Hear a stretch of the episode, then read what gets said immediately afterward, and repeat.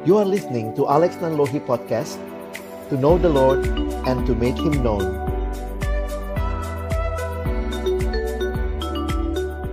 Mari kita berdoa sebelum kita membaca merenungkan firman Tuhan.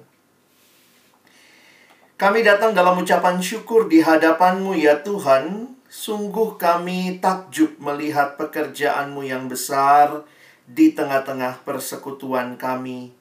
Terima kasih karena Tuhan sendiri yang menggerakkan berbagai orang di setiap generasi untuk mengerjakan pelayananmu. Dan karena itulah hari ini kami sekali lagi bersama-sama bersyukur dan memuliakan Tuhan untuk pekerjaan besar yang sudah engkau lakukan di tengah-tengah kami. Secara khusus di Perkantas di Palembang selama 28 tahun dan di Indonesia selama kurang lebih 50 tahun ini. Kami rindu akan membaca merenungkan firman-Mu mendasari ucapan syukur kami. Dan biarlah sama-sama kami boleh menyatakan ya Tuhan, It's only by your grace alone.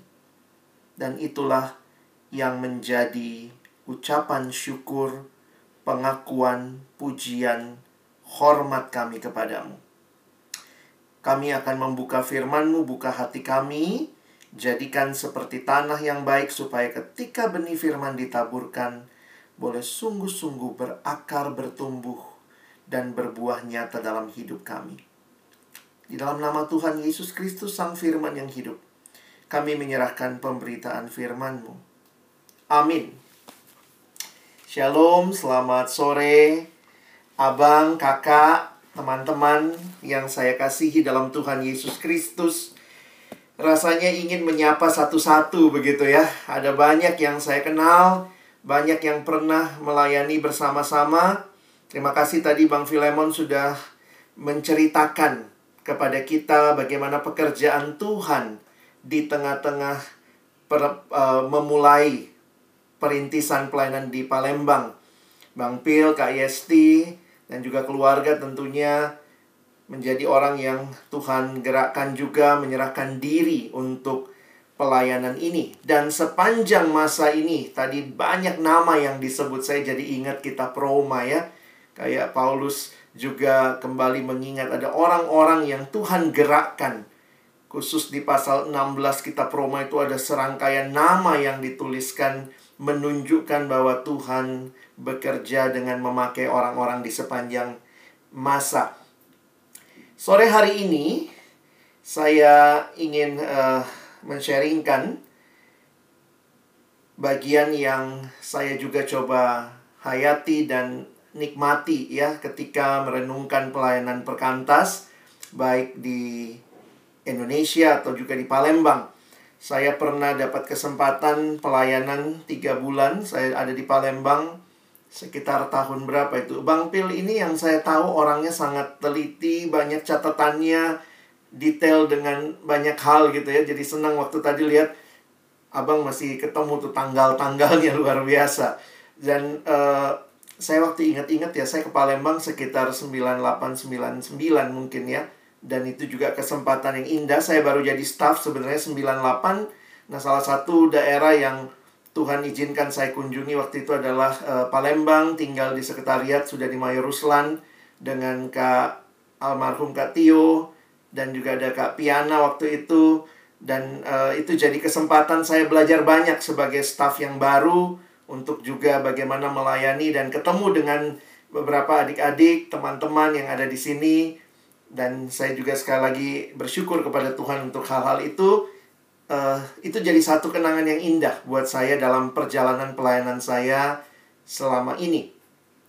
Nah, uh, ketika merenungkan tentang kasih Allah, kasih karunia Allah, bahasa Inggrisnya pakai istilah grace, maka sebenarnya apa yang dinyatakan dengan kasih karunia itu adalah sungguh pekerjaan Allah yang menyelamatkan orang percaya. Jadi kalau kita melihat grace alone itu sebenarnya adalah pekerjaan Allah yang menyelamatkan manusia yang seharusnya binasa dalam dosa. Nah, karena itu ketika teman teman-teman sekalian nanti memperhatikan, saya coba angkat hari ini dari kitab Roma.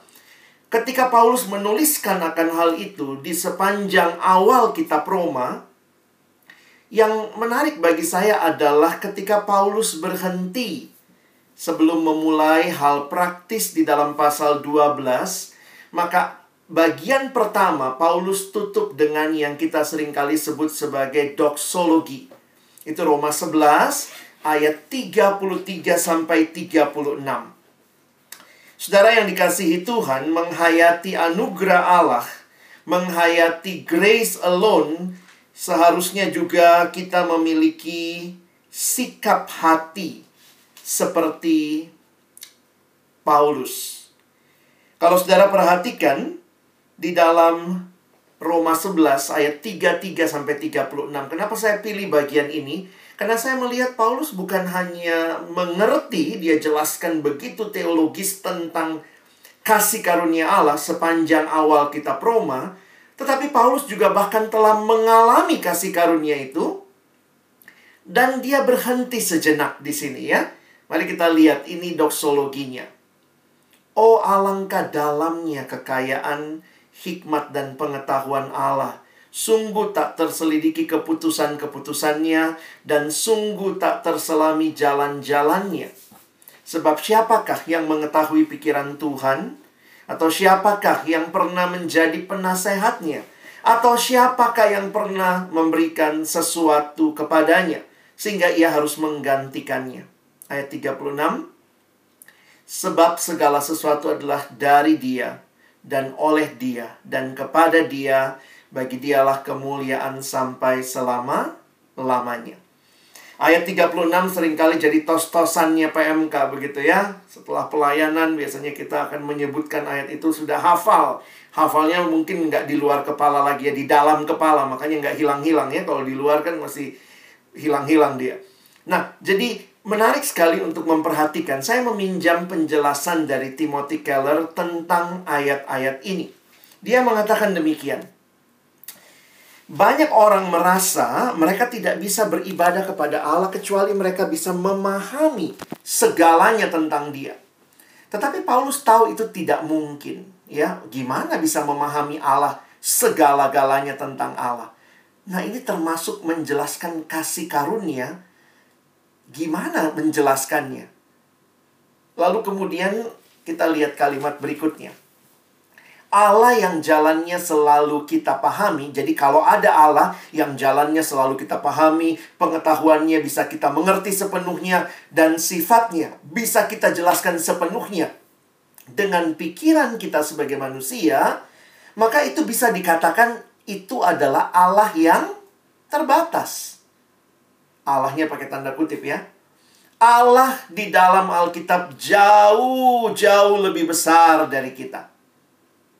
Maka Timothy Keller menyimpulkan kalimat berikut. Maka bagi Paulus, kita tidak perlu cemas kalau kita tidak memahami semuanya tentang dia dan rencananya. Wah ini kalimat kadang-kadang kita harus tahu rencana Tuhan begitu ya. Tapi kalimat ini bagi saya jadi satu pengingat kita tidak perlu cemas kalau kita tidak memahami semuanya tentang Dia dan rencananya.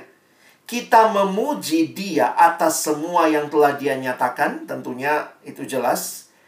Dan kita memuji Dia juga atas banyak hal yang tidak Dia nyatakan. Teman-teman, beberapa hari ini dalam persiapan ulang tahun perkantas di beberapa daerah, lalu kemudian melihat beberapa video kesaksian para alumni, ada aja ungkapan syukur saya kalau nanti teman-teman bisa lihat di uh, YouTube Perkantas, baik Perkantas Indonesia, Perkantas Jakarta, ada beberapa alumni yang kasih kesaksian. Lalu kemudian saya yang cukup merasa sudah cukup lama di pelayanan, rasanya gini, ih kok saya nggak kenal ya si abang ini, siapa ya dia ya? Padahal saya udah cukup lama di pelayanan. Ih, ada lagi si ini ya.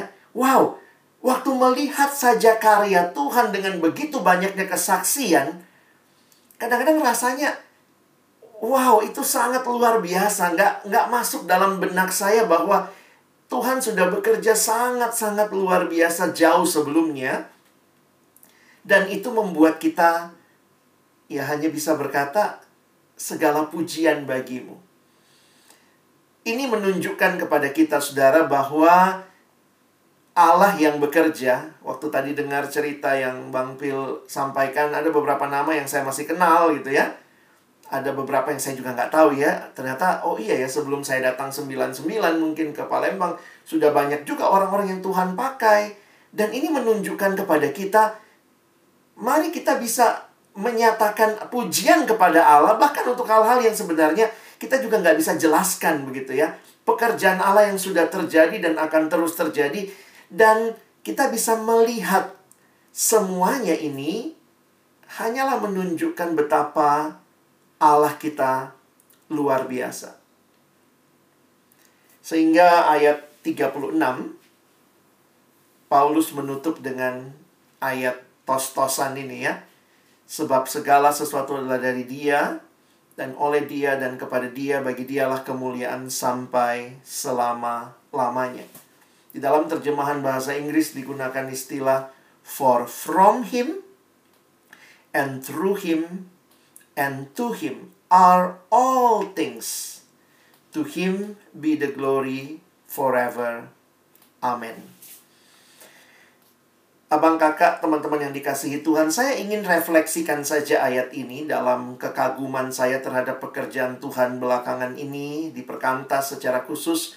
Apalagi kalau sekarang juga datang ke perkantas daerah yang dulu saya rasa saya kalau ke sana banyak yang kenal. Sekarang kalau datang tuh saya juga sadar gitu ya, beberapa daerah yang sudah jarang dikunjungi yang nggak kenal kita juga gitu ya.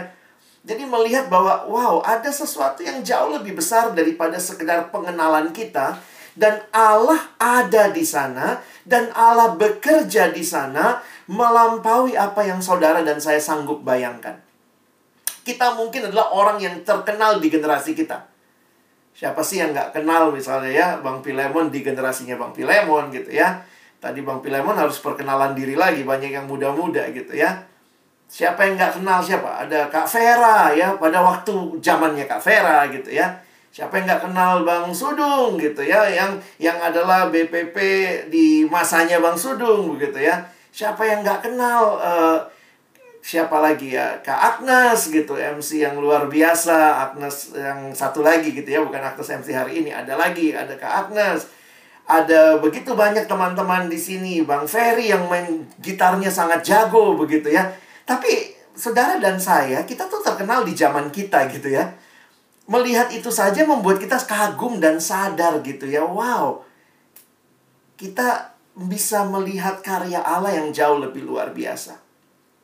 Dan Paulus menyadari itu dalam pelayanan dan hidupnya dan kemudian dia menuliskan kalimat tadi ketika dia berhenti dan berkata, "Oh, betapa dalamnya. Betapa dalamnya apa yang dia lihat kekayaan, hikmat, dan pengetahuan Allah. Saya hanya akan angkat ayat 36 ini dan saya akan refleksikan dalam empat hal dari ayat 36 ini. Kita lihat hal yang pertama. Ketika Paulus menyadari akan hal ini, saudara kita lihat sebentar ya. Sebab segala sesuatu adalah dari dia. Nah, kita lihat dulu nih dari dia ya, panahnya ke bawah. Itu terkenalnya panahnya ke bawah ya. Segala sesuatu dari dia. Saudara, waktu saya melihat terjemahan Alkitab yang lain, kalau kita punya terjemahan sekarang ada yang namanya TSI ya, terjemahan sederhana Indonesia. Dia menggunakan istilah ini. Karena hanya Allah saja yang menjadikan segala sesuatu. Saudara menyadari bahwa Allah adalah pencipta yang menjadikan segala sesuatu itu pun sudah sangat luar biasa membuat kita sadar bahwa kita ini hanyalah manusia yang terbatas. Teman-teman kesadaran akan pencipta menunjukkan bahwa Allah yang memiliki segala sesuatu. Nah ini jadi menarik nih untuk melihat ya. Kadang-kadang kalau kita lupa diri, wah ini ya, kalau lupa diri itu kita jadi lupa kita sebenarnya cuma ciptaan. Allah adalah pencipta segala sesuatu. Makin lama di pelayanan, makin merasa berjasa di pelayanan, kadang-kadang kita jadi lupa bahwa kita bukan sumber segala-galanya. Bisa jadi kita merasa, wah ini semua adalah karena saya pernah ada. Tetapi kesadaran bahwa Allah sumber segala sesuatu ini membuat kita jadi sadar hal yang lebih besar daripada diri kita. Jadi saudara, saya yakin Tuhan Tuhan pakai kita di generasi kita masing-masing, tetapi Tuhan mau kita mengerti sesuatu yang lebih besar daripada sekadar cerita kita. Nah, saya mau sedikit berbagi tentang pemahaman ini yang saya coba hayati belakangan ini karena ketemu beberapa mahasiswa yang tanya, Bang, saya mesti jadi apa ke depan? Apa yang apa yang sebenarnya uh, Tuhan mau begitu ya? Nah, pertanyaan-pertanyaan seperti itu menolong saya juga menyadari bahwa sadar atau tidak, setiap kita pasti sedang menghidupi sebuah cerita. Teman-teman, kita ini semua adalah makhluk yang pasti sedang menghidupi sebuah cerita di dalam hidup kita. Nah, ini dijelaskan oleh Timothy Keller dengan menarik. Dia mengatakan kalimat begini. Orang tidak bisa membuat apa pun menjadi sesuatu yang masuk akal atau memiliki arti tanpa menempatkannya di dalam semacam alur cerita. Jadi, makna itu kita dapat kalau kita ngerti ceritanya. Misalnya, kenapa ada orang uh, luar biasa ini ya kuliah luar biasa ternyata ada cerita dia mau membahagiakan mamanya kah papanya kah keluarganya kah atau jangan-jangan ceritanya tentang uang makanya dia belajar cepet-cepet biar cepat bisa kerja dapat pekerjaan yang baik jadi sebenarnya makna dari setiap pilihan-pilihan hidup, perjuangan-perjuangan hidup tanpa sadar kita pasti memasukkannya di dalam sebuah alur cerita. Dan ini seperti kacamata ya, sehingga melalui kacamata itu kita akannya melihat segala sesuatu. Nah sayangnya orang suka lupa. Kadang-kadang kita pikir ini cerita kita. Tetapi kalimat ini jadi menarik ya. Life, if life is a story, there must be a storyteller. Kalau hidup itu adalah sebuah kisah, maka ada dong pasti yang menuliskan kisah itu. Sehingga buat kita yang percaya bahwa Allah adalah pencipta, Sebenarnya kita harus bisa melihat segala yang kita lakukan, segala yang terjadi ada dalam perspektifnya Allah. Nah, ini kadang tanpa kita sadari kita mikirnya begini. Ini kisah hidupku, lalu Tuhan masuklah dalam hidupku. Tanpa sadar kita suka berpikir gitu. Ini ceritaku, ini hidupku. Ayo, Tuhan masuk dalam hidupku. Tetapi kalau kita melihat perspektif Alkitab, Sebenarnya ada sebuah cerita besar yang Allah sedang rangkai dan ini kita bisa lihat seorang bernama Christopher Wright, Bapak Christopher Wright tulis satu buku ya. Dan saya pinjam penjelasan dia dalam buku ini untuk menjelaskan God's Big Story. Dia mengatakan sebenarnya kalau kita peres Alkitab kita itu, ada cerita di dalamnya. Nah, dia menggambarkan seperti cerita enam babak. The Bible is like a drama with six acts. Ada enam babak. Ya. Nah, dia bilang, eh, dia coba menggambarkan dengan enam simbol ini. Jadi dia bilang begini, saudara bisa jelasin dengan enam simbol ini, apa arti atau apa cerita Alkitab kepada temanmu. Kalau dia cuma punya waktu satu menit, kamu bisa jelasin. Kalau dia tanya, apa isi Alkitabmu? Nih, saya jelaskan ya. Kita gambar enam ini lalu kita jelaskan. Pertama, ah, nih ya, kita tahu Allah mencipta, ada creation. Yang kedua, manusia jatuh dalam dosa. Yang ketiga, Allah memberikan janji penyelamatan. Yang keempat, keselamatan digenapi melalui penebusan Yesus Kristus. Selanjutnya apa? Nah, misi. Allah melanjutkan misi penyelamatannya sampai cerita terakhir Yesus akan datang kedua kali dan new creation terjadi. Nah, kalau kita perhatikan kisah ini, maka inilah kisah yang sebenarnya membingkai seluruh kisah di dalam Alkitab. Betul, di dalam Alkitab ada kisah Yusuf, ada kisah Daud, ada kisahnya Musa, ada kisahnya Maria, ada kisahnya Yohanes Pembaptis. Tetapi Alkitab bukan hanya kisah-kisah mereka tetapi adalah sebuah rangkaian kisah yang di dalamnya mereka terhisap ke dalam sebuah cerita besar, yaitu ceritanya Allah. Allah yang mulai mencipta dan yang berjanji akan datang kedua kali membaharui seluruh ciptaannya. Jadi teman-teman kalau kita perhatikan gambar ini, ingat baik-baik. Dalam hidup itu bukan begini. Tuhan ini ceritaku, ini hidupku. Lalu ayo Tuhan masuk dalam hidupku. Tetapi sebenarnya Tuhan yang punya cerita dan Tuhan yang punya cerita ini sedang melibatkan kita masuk ke dalam ceritanya. Teman-teman bisa lihat perbedaannya? Ini masalah perspektif. Ini kisahmu yang kau libatkan Tuhan atau ini kisah Tuhan yang sedang melibatkan kita? Jadi gambarannya kayak gini ya. Uh, anggaplah uh, yang pecinta drama Korea deh ya, yang suka nonton drama Korea apa yang lagi terkenal nih apa Rocket Boys misalnya begitu ya. Rocket Boys atau mungkin yang yang lain Vincenzo gitu ya. Nah, bayangkan ada penulis drama Korea yang sedang cari pemain drama. Penulis drama ini saya mau cari orang yang tepat. Lalu kemudian teman-teman kamu yang terpilih dari sekian banyak kamu yang terpilih. Lalu dia kasih sama kamu naskahnya. Cerita bukan ceritamu, ceritanya dia penulis naskah. Tetapi dia kasih kamu naskahnya. Bagaimana engkau menjadi pemain drama yang baik? Ikuti naskahnya. Boleh improve, boleh dikit-dikit ya. Tetapi alurnya tetap ikuti naskahnya. Jadi waktu saya menghayati ini, ini bukan cerita cerita sang aktor, ini cerita sang pencerita yang melibatkan engkau dan saya. Dan luar biasanya, ini semua bukan hanya cerita, teman-teman. This is not only a story. This is what the Bible is. This is God's word. Ini adalah kisahnya Allah. Ini adalah firmannya Allah. Jadi, kalau kita menghayati hal seperti ini, nah ini pertanyaan sederhananya. Teman-teman, kalau lihat nomor-nomor ini, kita ada di nomor berapa sekarang? Teman-teman ada di nomor berapa? Dua. oh, aduh, bang saya di dekat ular waktu itu ya ya. Kita semua ada di nomor lima. Ya, sederhana bukan? Waktu kita mengerti hidup kita, maka ingatlah kita sedang di dalam misi. Teman-teman tidak sulit bicara misi. Apa itu misi? Ketika engkau tahu di mana engkau sedang ada di dalam kisahnya Allah. Di dalam nomor yang kelima. Find your place in God's story. Dan sadarilah, we are on a mission from God. Kita itu sedang dalam misinya Allah.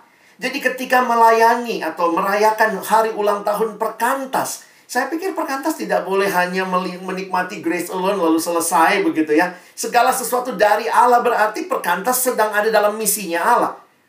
Atau dalam bahasa yang lain, kalau perkantas tidak ada lagi dalam misinya Allah, tidak mengerjakan lagi misinya Allah, tutup saja perkantas. Ini bukan kisah perkantas.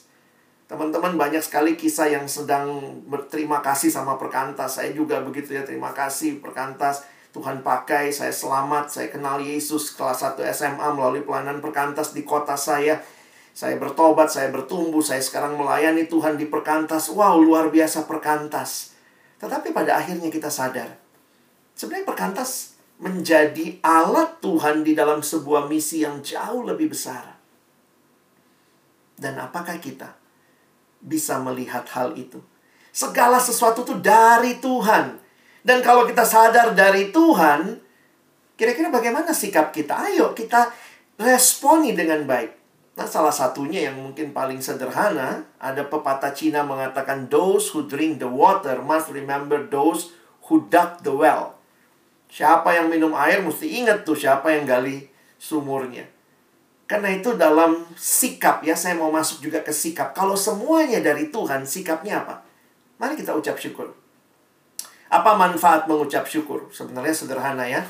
Mengucap syukur memberikan kesadaran akan keterbatasan kita dan juga kebergantungan kita kepada Allah. Orang yang tidak mengucap syukur sebenarnya sedang berkata ini semua pencapaian saya. Kalau perkantas di usia ini berkata grace alone tapi tidak punya hati yang bersyukur. Hati-hati perkantas jatuh dalam kesombongan, dan kita merasa kitalah segala-galanya. No. Semakin lama dalam pelayanan saya katakan tadi, ada kecenderungan kita merasa kitalah yang paling berjasa. Semakin tua usia perkantas, kiranya perkantas tetap menyadari bahwa segalanya dari Allah. Yang kedua, kalau tadi kata dari Allah, maka kalimat atau kata pasangan kata berikutnya adalah oleh Dia. Ya. Nah, ini gambar panahnya ke mendatar ya. Segala sesuatu, jadi ini balik lagi, segala sesuatu dari Dia. Yang kedua, segala sesuatu oleh Dia. Nah, menarik sekali di dalam terjemahan sederhana Indonesia, kata oleh Dia adalah kalimat ini dan segala sesuatu berlangsung melalui dia. Pendeta Stephen Tong menggambarkan segala sesuatu itu ditopang oleh dia. Betul, dia sumber, tapi dia bukan hanya sumber. Ketika semuanya berlangsung, segala sesuatu itu ditopang oleh dia. Wah, ini jadi satu hal yang kita bisa kaitkan dengan yang tadi ya. Kalau dia sumber, puji Tuhan, saya bersyukur kepada Tuhan. Tapi waktu kita jalani pun, itu karena Tuhan ya. Itu Tuhan yang topang. Jadi kita tidak hidup dalam masa lalu ya. Wah, dulu dulu dulu luar biasa Tuhan dulu dulu dulu. Tapi sekarang waktu masih berlangsung tadi dikatakan pemuridan masih berlangsung sampai 2021. Siapa yang menopang? Staff. Sehi, Okta, Brian gitu ya. Oh, tidak. Allah yang menopang menopang Brian, menopang Okta, menopang Sehi, menopang teman-teman alumni yang mendukung, menopang kita semua, menopang kelompok-kelompok kecil. Allah yang sedang menopang melalui karyanya yang luar biasa di dalam orang-orang yang menyerahkan diri. Karena itu diberkatilah orang yang mengandalkan Tuhan ya. Hati-hati ketika kita menjalani sekarang. Saya lumayan takut kalau pelayanan perkantas yang sudah besar ini dan sudah cukup lama, jangan-jangan kita bisa jadi berjalannya itu udah kayak otomatis ya.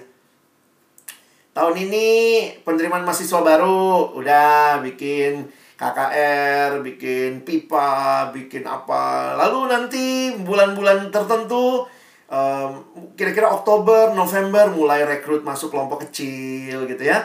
Nanti kemudian uh, semester depan mulai bikin pembinaan calon pemimpin kelompok gitu ya. Itu udah kayak kayak otomatis gitu ya. Kita mengandalkan apa? Oh, banyak yang bisa kita andalkan. Kita bisa mengandalkan pengalaman yang dulu. Dulu kita biasanya begini, tahun lalu begini, dua tahun lalu begini, tiga tahun lalu begini. Pelayanan yang besar dan terstruktur bisa jadi sudah punya sistem. Bukannya berarti sistem salah, tetapi hati-hati apa yang menopang sistem ini? Bagaimana sikap hati orang-orang di dalam sistem ini? Apakah kita mengandalkan Tuhan? Saudara nggak gampang menyadari ya bahwa kita membutuhkan Tuhan di tengah semua hal yang sudah sangat luar biasa kita ketahui, kita pahami dan kita sudah punya uh, berbagai kemampuan untuk hal itu. Alkitab mengingatkan diberkatilah orang yang mengandalkan Tuhan. Saudara, satu waktu, satu pagi, waktu saya datang ke kantor, lalu ada satu adik staff, waktu itu dia masih staff baru, lalu kemudian dia dia seorang perempuan, dia ngekos di Jakarta, dan dia pelihara ikan mas di kosan, mungkin biar nggak kesepian ya. Jadi dia kos, dia pelihara ikan mas. Pagi-pagi waktu saya datang ke kantor, tiba-tiba dia bilang gini, Kak Alex, Kak Alex. Saya kenapa? Tahu nggak kak? Tadi malam, ikan mas saya bunuh diri. Wah.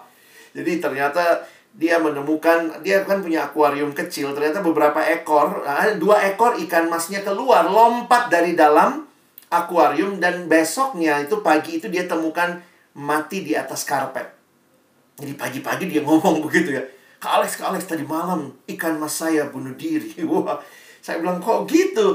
Lalu kemudian dia cerita dan kemudian kami membahas ya karena ini dua yang lompat. Jadi kita bilang mungkin ini yang cintanya nggak disetujui orang tua. Akhirnya lompat berdua ya. Tapi inti kesimpulan diskusi kami hari itu. Ikan itu paling butuh air. Iya ya. Ikan itu paling butuh air. Di mana lebih bebas? Di dalam air apa di luar air? Kalau di luar kan kayak kesannya lebih luas ya. Wah, bisa ya. Saya ikan reformasi. Saya nggak butuh air. Dia lompat keluar. Lalu. Ya. Tapi ya kalau begitu, dia pasti MPP, saudara. Mati pelan-pelan. Ikan itu paling butuh air. Pelayanan kita hidup kita manusia, ya kita paling butuh Tuhan.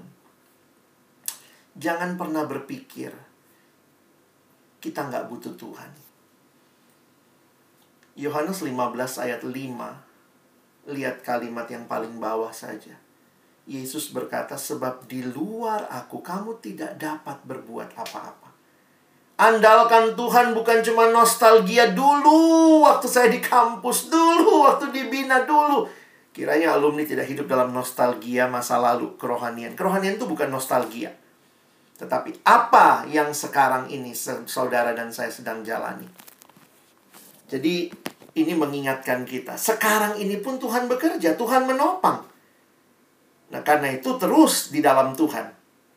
Terus andalkan Tuhan. Jangan kita butuh pengalaman, tentu kita butuh sistem, tetapi tetap terutama kita butuh Tuhan. Nah, saya mengkaitkan dengan ini ya. Keselamatan adalah anugerah di dalam Yesus yang diresponi dengan hidup yang terus semakin bertumbuh di dalam Tuhan.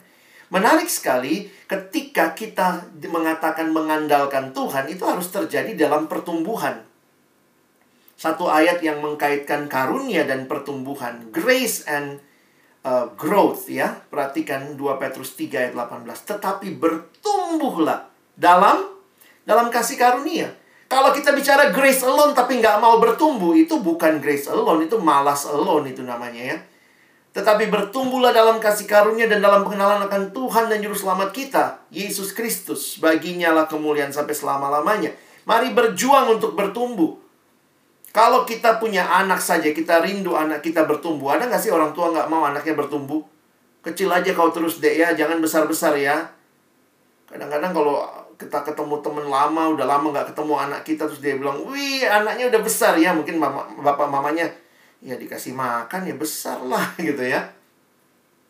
Saudara kalau orang tua di dunia sangat rindu anaknya bertumbuh, bagaimana dengan bapak kita?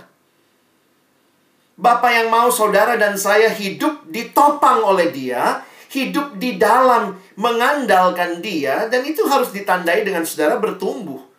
Pertumbuhan yang terus menerus, dan ini bukan hanya waktu masa di kampus, bukan hanya waktu masa di siswa, di mahasiswa, tetapi sampai saudara jadi alumni, sekali lagi pertumbuhan itu seumur hidup. Kita udah sering dengar itu ya. Dan apa yang Tuhan berikan untuk kita bertumbuh? Puji Tuhan, Dia tidak hanya suruh kita bertumbuh. Dia berikan semua yang saudara dan saya butuh untuk bertumbuh. Tuhan kasih sama kita roh kudus. Untuk menolong kita. Roh kudus adalah pribadi Allah yang tinggal diam di dalam hati setiap kita. Tuhan memberikan kepada kita firman-Nya. Saya pikir ini jadi makaroni kita ya, makanan rohani setiap hari. Baca kitab suci, doa tiap hari kalau mau tumbuh. Mari kita lihat lagi apakah firman Tuhan masih jadi bagian penting hidup kita itu tanda orang mengandalkan Tuhan. Dipimpin roh kudus, membaca merenungkan firman Tuhan, dan hidup berkomunitas. Saudara, komunitas menjadi tempat di mana saudara dan saya bertumbuh. Tuhan memberikan komunitas. Karena itu bersyukur kalau alumni-alumni masih ada KTB, masih ikut PAK begitu ya. Kalau di gereja saudara terlibat, saudara juga punya komunitas yang menjaga. Jadi kiranya Tuhan memakai semua sarana ini untuk membawa kita dalam pertumbuhan.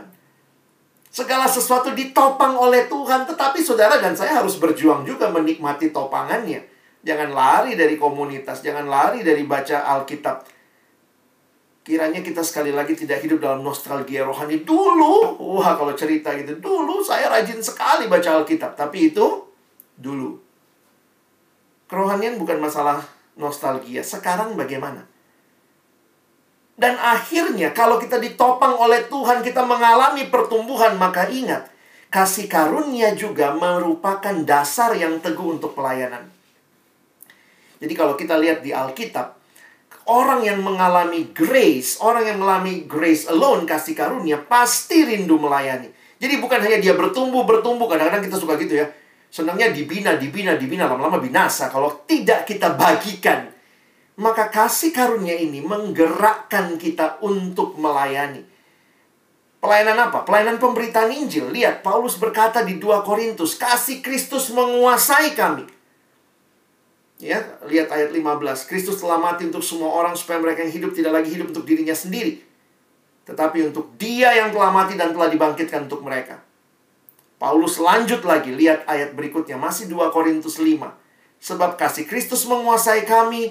Kristus sudah mati supaya kami tidak lagi hidup bagi diri sendiri. Kalau begitu hidupnya bagaimana? Perhatikan ayat 18 ke bawah. Saya bacakan saja ayat 19-nya. Sebab Allah mendamaikan dunia dengan dirinya oleh Kristus dengan tidak memperhitungkan pelanggaran mereka. Ia telah mempercayakan berita pendamaian itu kepada kami.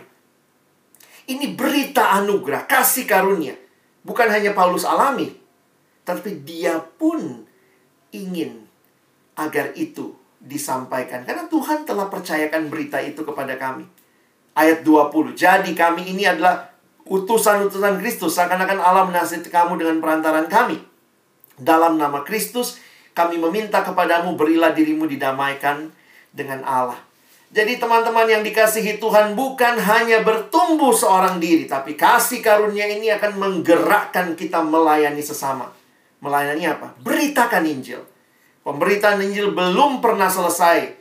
Termasuk perkantas, kiranya tidak berhenti memberitakan Injil. Kalau perkantas berkata grace alone, pertanyaannya apakah pemberitaan Injil masih terus dikerjakan? Bukan hanya Injil diberitakan, tetapi Injil juga dihidupi. Karena itu kasih karunia menggerakkan pelayanan kasih. Bersyukur, firman diberitakan, karya Kristus disalib diberitakan, tapi juga harus ada pelayanan kasih. Ini satu paket, saudara. Perhatikan, pelayanan pemberitaan Injil di pasal 5 Paulus saksikan. Tapi di 2 Korintus 8, Paulus menyaksikan kasih karunia yang sama menggerakkan jemaat seperti jemaat Makedonia untuk berbagi dengan jemaat miskin pada waktu itu dengan Yerusalem. Perhatikan ayat 1. Saudara-saudara kami hendak memberitahukan kepada kepada kamu tentang kasih karunia yang dianugerahkan kepada jemaat Makedonia selagi dicobai dengan berat dalam berbagai penderitaan Sukacita mereka meluap meskipun mereka sangat miskin. Namun mereka kaya dalam kemurahan. Lalu kemudian seterusnya ya kita melihat. Mereka memberi melampaui kemampuan mereka. Saya pikir pelayanan kita harus menyatu. Kasih karunia menggerakkan pelayanan Injil, tetapi juga Injil itu berbuah dengan pelayanan kasih. Jadi ini bukan dua hal yang terpisah. Kiranya kita masih alami ini. Kalau kita ditopang oleh Tuhan, kita hidup di dalam Tuhan. Kalau kita hidup di dalam Tuhan, kita bertumbuh di dalam Tuhan. Kalau kita bertumbuh di dalam Tuhan, bukan hanya diri kita yang dapat berkat, tapi orang-orang di sekitar kita. Segala sesuatu oleh Dia. Yang ketiga, segala sesuatu dari Dia, oleh Dia, dan kepada Dia. Nah, panahnya ke atas. Unik sekali saudara bahwa Yesus adalah sumber segala sesuatu. Allah kita adalah sumber segala sesuatu. God is my source. Tapi juga hal yang indah. God is also my goal. Segala-galanya dari dia. Waktu terjadi dia yang topang. Waktu akhirnya pun tujuannya untuk siapa? Bagi dia. Wah ini jadi menarik untuk kita ingat. Bukan bagi kita semata-mata. Karena pada akhirnya ketika Tuhan jadi tujuan hidup kita. Maka saya pikir di sinilah ada yang namanya pengharapan. Kalau kita menunjukkan semua hal dalam hidup kepada hal yang sementara dan terbatas, tidak ada hope. Hope itu menarik kita ke depan. Kenapa? Karena hope itu bukan hanya sesuatu yang terjadi nanti, tetapi efeknya sudah dari sekarang. Saya kasih contoh begini ya, ada orang tua bilang, nanti kalau naik kelas nak, ya sekarang pada modelnya nggak bisa jalan-jalan sih ya, tapi mungkin begini. Nanti kalau kamu naik kelas, kita jalan-jalan ke Hong Kong misalnya gitu ya. Jadi ketika anaknya belajar biar naik kelas, selalu yang ada di benaknya, ini hope ya, Hong Kong, Hong Kong. Waktu dia lagi malas belajar, ingat lagi Hong Kong ya. Jadi Hong Kong itu narik dia ke depan. Hope itu belum terjadi. Hongkongnya belum, tetapi efeknya dari sekarang. Nah, saya bersyukur karena Tuhan itu jadi tujuan akhir kita. Ayat ini menunjukkan bahwa kalau dia jadi tujuan akhir kita, Allah yang kekal, maka itu akan menarik kita keluar bahkan dari hidup yang sekarang mungkin begitu sulit untuk tidak berhenti pada kesulitan hidup. Kalau Tuhan jadi tujuan, maka kita bisa memandang kehidupan masa depan. Tentunya bukan berarti kita meniadakan, oh nggak ada itu kehidupan yang susah. Oh nggak, teman-teman sekalian, saat ini kita sedang mengalami corona yang tidak mudah. Ketika saya membaca sebuah survei, ini survei untuk orang muda, teman-teman mahasiswa, ini katanya tiga hal teratas dalam ketakutan yang muncul ketika disurvei. Yang pertama, takut masa depan. Wah, apalagi habis corona begini tambah bingung ya masa depan kayak apa. Banyak sarjana corona lulus di masa corona udah lulusnya nggak wisuda, wisudanya online maksudnya ya. Eh, kerja juga belum dapet gitu ya. Takut masa depan. Takut gagal dan takut kesepian. Katanya ini tiga ketakutan tertinggi di kalangan kaum muda. Ini generasi yang punya follower banyak di IG, punya follower banyak mungkin di TikTok, tapi kesepian, saudara. Dalam situasi seperti ini, apa yang perlu saudara dan saya miliki? Tujuan. Dan tujuannya bukan kepada hal yang sementara, tetapi kepada Kristus yang kekal. Dan menarik saudara, kalau Tuhan jadi tujuan kita, Tuhan bukan berkata kalau aku tujuan hidupmu kau tidak akan mengalami pergumulan hidup. Tidak. God never promise a life that we will never face struggles or problem. Tidak ada hidup kayak begitu. Tuhan tidak janji oke okay, nanti tidak ada masalah dalam hidupmu. No. Kalau gitu apa yang Tuhan janjikan? Dia Allah yang berjalan bersama kita di dalam pergumulan kita. Hidup itu indah, bukan karena nggak ada pergumulan. Hidup itu indah karena ada Yesus yang berjalan bersama kita, menopang kita, mendampingi kita, melewati pergumulan. Siapa Yesus ini? Petrus berkata, 1 Petrus pasal 1 ayat 3. Terpujilah Allah dan Bapa Tuhan kita Yesus Kristus yang karena rahmat yang besar telah melahirkan kita kembali oleh kebangkitan Yesus. Jadi Yesus yang bangkit dari antara orang mati kepada suatu hidup yang penuh pengharapan. Yesus bangkit itu membawa pengharapan. Saudara perhatikan, hidup itu kan cuman begini ya, siklusnya. Lahir, hidup, mati. Itu aja siklusnya. Lahir, hidup, mati. Tetapi ketika Yesus bangkit, lahir, hidup, mati, dan dia bangkit, maka Yesus membawa sebuah kehidupan yang penuh pengharapan.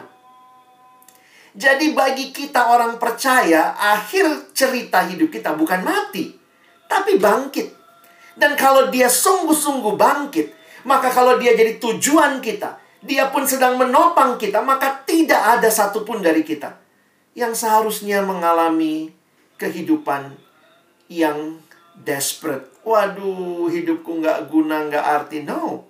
We have a living hope because we have a living Savior. Yesus kita bangkit, saudara. Betul, corona membawa kematian. Dan tidak sedikit dari saudara yang mungkin punya kerabat, punya orang terdekat yang meninggal karena corona. Corona membawa kematian dan kita hanya takut dengan kematiannya kita lupa kalau Yesus jadi tujuan kita. Dia hidup. Kematian bukan akhir bagi orang percaya. Tante saya beberapa hari yang lalu meninggal karena corona. Sebenarnya saat ini ada kebaktian penghiburan dipimpin oleh adik sepupu saya. Sedih ya orang yang kita kasihi yang dekat meninggal corona. Usianya sudah cukup lanjut tapi ya tetap saja menyedihkan buat kami keluarga. Tapi waktu saya renungkan, iya ya, kematian itu sangat menakutkan. Tetapi kalau Yesus tujuan hidupku, dia hidup. Pengharapan kita bukan dari manusia, bukan dari dunia. Tapi dari Allah. Jangan berharap pada manusia. Manusia tidak lebih daripada embusan nafas. Kalau kita jadikan manusia hal-hal yang terbatas tujuan kita, sedih banget hidup kita. Tim Keller mengatakan, because of Jesus, there is always hope. Even in the darkest moment of your life. Because he live, we can face tomorrow. Dan Paulus bahkan menutup surat Roma. Kalimatnya indah. Sebuah berkat dia sampaikan. Semoga Allah sumber pengharapan. Siapa Allah? Sumber pengharapan memenuhi kamu dengan segala sukacita dan damai sejahtera dalam iman kamu supaya oleh kekuatan Roh Kudus kamu berlimpah-limpah. Bukan cuma punya pengharapan ya. Berlimpah-limpah dalam pengharapan. Wow. Kalau Yesus tujuan kita kita selalu punya pengharapan. Bahkan dalam situasi hidup yang paling sulit. Perkantas 50 tahun sudah melewati masa-masa yang sulit Tapi karena Tuhan jadi tujuannya Selalu bisa lewat gitu ya karena ada pengharapan. Saya tidak tahu ke depan mungkin tantangan yang perkantas hadapi lebih besar. Kalau Yesus masih jadi tujuannya. Kalau saya bicara perkantas itu ya semua kita ya.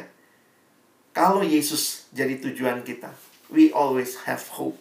Because Jesus turns your hopeless end into endless hope. Terakhir, nah ini bukan hal yang baru ya dari dia, oleh dia, kepada dia. Tapi bukan berhenti sampai di situ. Perhatikan Paulus menutup dengan bagi dialah kemuliaan sampai selama-lamanya. Ya pastilah ya. Dari Tuhan, oleh Tuhan, tujuannya juga bagi dia. Karena itu kemuliaan bukan bagi kita. Malu kita kalau merasa kitalah segala-galanya. Kitalah yang menopang pelayanan ini. Kitalah tujuan pelayanan ini Sedih banget kalau orang menjadikan dirinya segalanya. Tapi bagi kita yang menjadikan Tuhan segalanya, biarlah kita juga bisa mengakui kalimat terakhir ini. Terjemahan sederhana Indonesia mengatakan berikanlah segala kemuliaan. Jadi kalau sadari dia, oleh dia berikanlah segala kemuliaan kepadanya sampai selama-lamanya. Ingat kita bukan pemilik. Wah, itu penting banget. Anak kos ngerti itu ya. Dia bukan pemilik kosan, dia cuma anak kos dalam hidup kita God's ownership. Tapi kita stewardship. Ya. Jadi siapa yang harus dimuliakan? Pelayannya atau pemiliknya? Kita cuma penata layan, hanya steward. No. Harusnya for his glory. Ketika teman-teman mendesain logo ini, saya nggak tahu berapa banyak yang tahu cerita di balik logo ini. Logo ini memang dipesan oleh panitia kita mau perkantasnya kecil. Nama Tuhan yang besar. Perkantas biarlah kecil saja. God's name harus lebih kelihatan.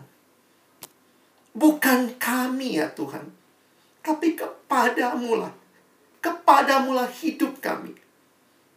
Yang menyadari it's only by grace alone.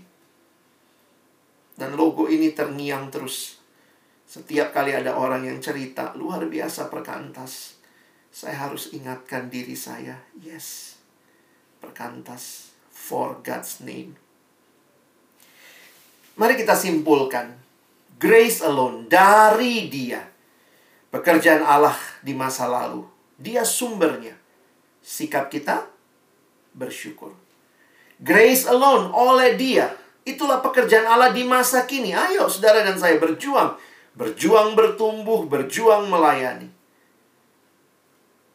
Grace alone. Kepada dia. Dia tujuan. Pekerjaan Allah di masa depan. Kita selalu bisa berharap. Dan karena itu, grace alone. Bagi dialah kemuliaan. Sampai selama-lamanya. Kiranya perenungan ini bukan hanya untuk ulang tahun perkantas.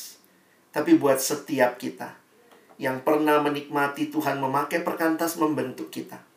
Biarlah kita juga bisa berkata, segala sesuatu dari dia, oleh dia, dan kepada dia. Bagi dialah kemuliaan sampai selama-lamanya. Amin. Mari kita berdoa. Tuhan tolong kiranya kami bukan hanya mengerti firman-Mu tetapi boleh menghidupinya Dan tolong kami pada akhirnya menyaksikan Tuhan yang sungguh sudah berkarya luar biasa di dalam dan melalui hidup kami. Kami bersyukur. Tuhan pelihara perkantas, Tuhan pelihara kami. Bagimulah kemuliaan sampai selama-lamanya. Amin.